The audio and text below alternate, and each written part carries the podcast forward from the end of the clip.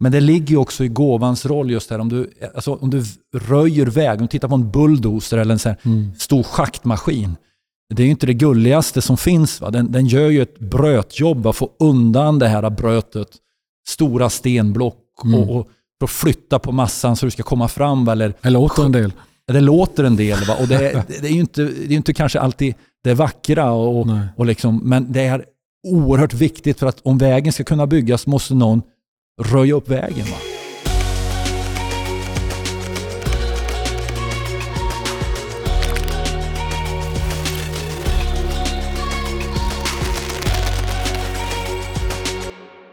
Hej och välkommen till Svensk Pionjärmission, denna fantastiska eminenta podd.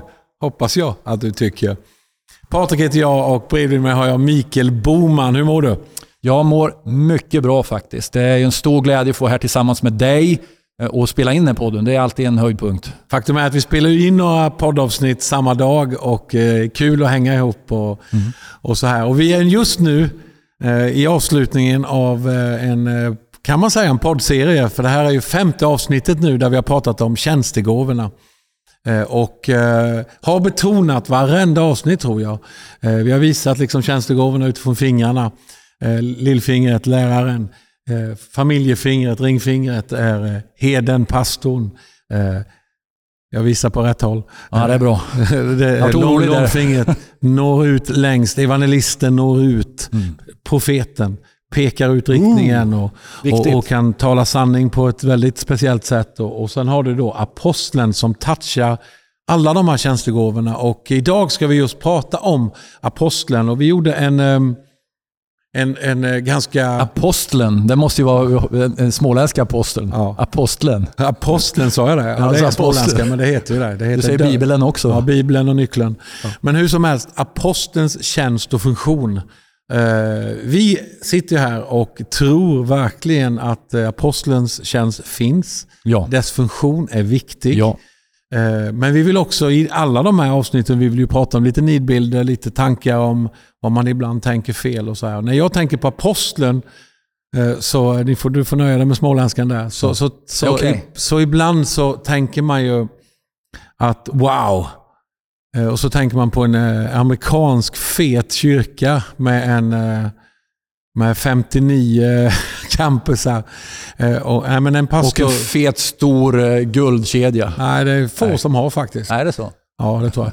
Men däremot en otroligt... Jag allierar lite nu, men ja, en stor... Medvetet, en megapastor. Och så tänker vi, det är verkligen en apostel.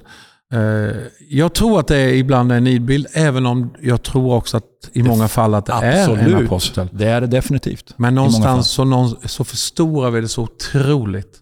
Och vi gör det till en enda stor plattform.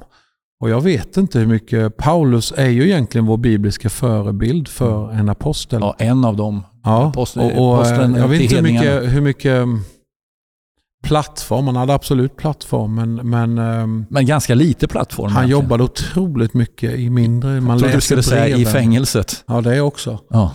Han reste inte från hotell till hotell i alla fall. Han reste från fängelse till fängelse. Det var väldigt mycket fängelse. Och det var en apostel. Ja.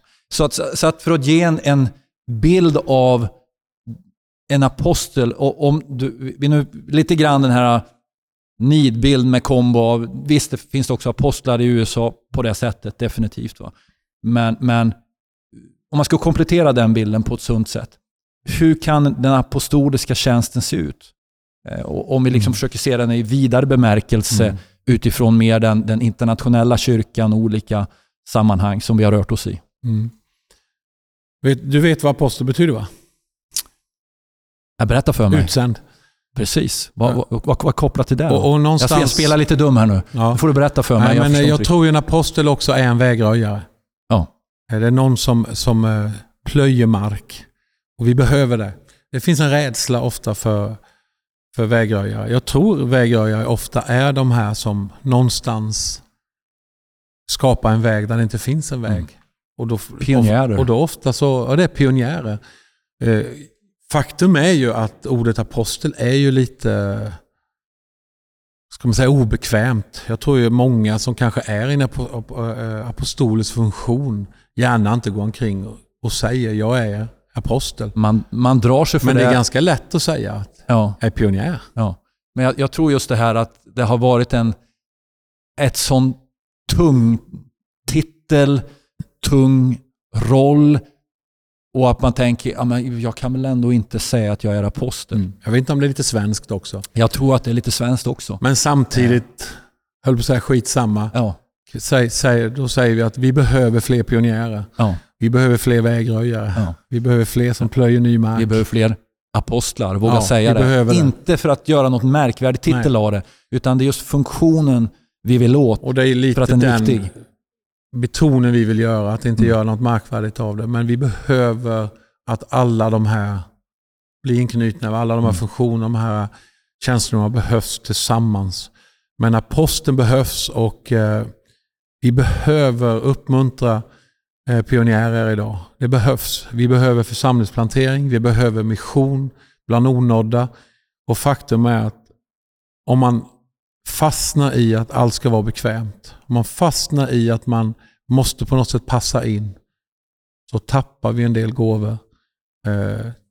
Jag är medveten om att den här gåvan ibland är obekväm, ibland blir nedtryckt, och ibland måste vara ganska stark för att orka igenom. Och då blir man också kanske lite otrevlig då, eller lite uppkäftig då. Ja. Men det ligger ju också i gåvans roll just där. Om du röjer väg, om du tittar på en bulldozer eller en sån här stor schaktmaskin. Det är ju inte det gulligaste som finns. Va? Den gör ju ett brötjobb att få undan det här brötet.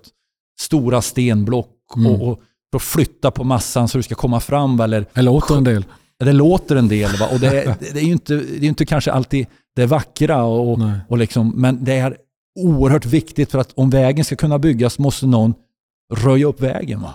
Somebody has to do it. Somebody has to do it. Men vad skulle du vilja säga till folk som är pionjärer, som har det här drivet, som har en apostolisk vision, eller som är apostlar? Om du skulle vilja på något sätt försöka det på och förmana också, att någonstans i en kärleksfull ton förmana dem. Här kan du hamna fel, det här behöver du tänka på. Vad skulle du säga utifrån din erfarenhet? Både på fältet och hemma. Ja, jag tror så här, att jag tror som apostlar, det pionjära, vägröjaren, kallar det vad vi vill, missionären, som är en del av det här på något sätt. Va?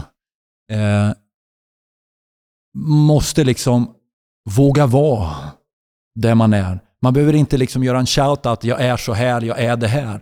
Utan viktigare att fungera i rollen. Men heller inte skämmas för den man är. Nej. Men i det, inte låta sig tryckas undan så man blir ensam. Och kanske blir liksom den här lite vresiga risken att man känner att men ingen förstår min gåva, ingen förstår vem jag är, och så börjar man på, utan disciplinera sig faktiskt att vara del i att bygga teamet. För jag tror att aposteln är jätteviktig där. Mm. Han är liksom, han flödar i alla de andra fyra. Mm. Han är inte lika djup som bibellärare, men han kan funka som bibellärare. Han är inte lika liksom god som herden kanske, men kan funka där. Han är kanske inte lika effektiv som evangelisten, men han kan funka där. Mm. Han är kanske inte lika djup som profeten i sin inriktning, men han kan funka där. Ja. Så han förstår ju de här gåvorna. Så därför har han också en förmåga att samla dem. Så jag tror att apostelns gåva är också att samla tjänstegåvorna. Inte att göra sig till kung över dem. Nej. Utan vad säger Jesus? Den som är störst i Guds rike är de andras tjänare. Och jag gillar ett citat. Det är inte vårt citat, men jag gillar ett citat som jag använde för ett tag sedan, som jag såg någonstans, och jag tyckte det var så bra. Det står att vi måste sluta göra ledare som inte är tjänare. Exakt. Och det är faktiskt väldigt bra. Jag tror ju att det aldrig, oavsett vad för gåva du har, oavsett vad för driv du har, oavsett vem du är, så har du aldrig anledning. Du har aldrig en ursäkt att vara en skitstövel. Nej. Att Jesus var aldrig en skitstövel. Och det ibland kan jag bli trött på, för ibland ser man starka ledare, stora pastorer eller organisationsledare som någonstans är så ganska otillgängliga. Kan jag förstå till en viss del en stor organisation, man kan inte liksom finnas till för alla, men någonstans att det ska bli Att man blir så vresig eller man blir svårtillgänglig. Exklusiv och alltså någonstans. Men du vet, jag kan inte köpa, för Jesus var en vän bland folket, var full av kärlek, och jag behöver jobba på det här. Bra sagt. Inte du. Men jag med. Men jag tänker just där om kungars kung. Ja. Han som är kung över hela Guds rike. Ja. Är det någon som var exklusiv, så är det ju han, va? Mm. Han ödmjukade sig. Det är det jag menar. Och tog en tjänares skepnad.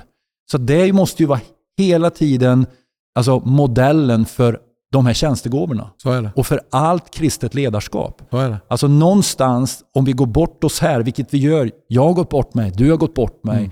Bort dig och andra också. Mm. Vi måste vända om och tillbaka dit. Det betyder inte att vi är supertillgängliga på ett osunt sätt. Nej, för det var inte Jesus alltid. Han drog sig undan också. Ja, jag vet ju det. Men någonstans måste det finnas en aura kring människor där den här personen har ett gott hjärta. Ja. Älskar människor. Älskar Jesus. Och inte bli så ministry-fixerade eller resultatfixerade och business-minded. Man tappar Kristus likhet. Ja, precis, så man bryr sig om människor. Mm. Och det har jag ett citat för idag. Då ska vi avsluta nu idag. Ja. Om aposteln känns. Finns det inget mer vi kan säga om det? Jo, det gör det, men det finns något det. Vi har missat. Ska vi tillägga något mer? Är det något mer du tänker på? Nej, jag vet inte det. Jag bara vill lyfta. Jag skulle vilja bara säga att vi lyfter tjänstegåvorna som sådant. Det här är ju sista delen i vår miniserie. Just det här att låt oss få team av tjänstegåvor som fungerar tillsammans. Och vi tror det behövs i alla lokala församlingar. Ja. Och är det då inte starka tjänstegåvor i personform, så behöver vi funktionerna på något sätt. Då måste man kanske bjuda in tjänstegåvor från andra håll och samverka i det här. Va? Låt oss jobba för att det ska ske. För det som du säger, vi får kraft i den även för att kunna driva undan ondskan och för att få ut evangelium om Guds allsmakt, helighet, hans godhet, hans nåd, hans barmhärtighet och hans sanning. Amen. Så att människor får bli förvandlade. För det är sanningen som sätter oss fria. Men det är bara den sanning vi vet som sätter oss fria. Det är bra. Det är bra. Citatet. Då säger Keith Wright följande. He was right. He was right. Absolutely. Lost people matter to God. So they must matter to us. Come on. Är bra. Kort, på svenska. Enkelt, starkt. Förlorade människor är viktiga för Gud. Därför måste det vara viktiga för oss. Väldigt bra citat för alla tjänstegåvor, alla de här funktionerna, för alla lärjungar till Jesus Kristus. Mm, absolut. Stort tack för att ni har varit med oss. Vi syns snart igen.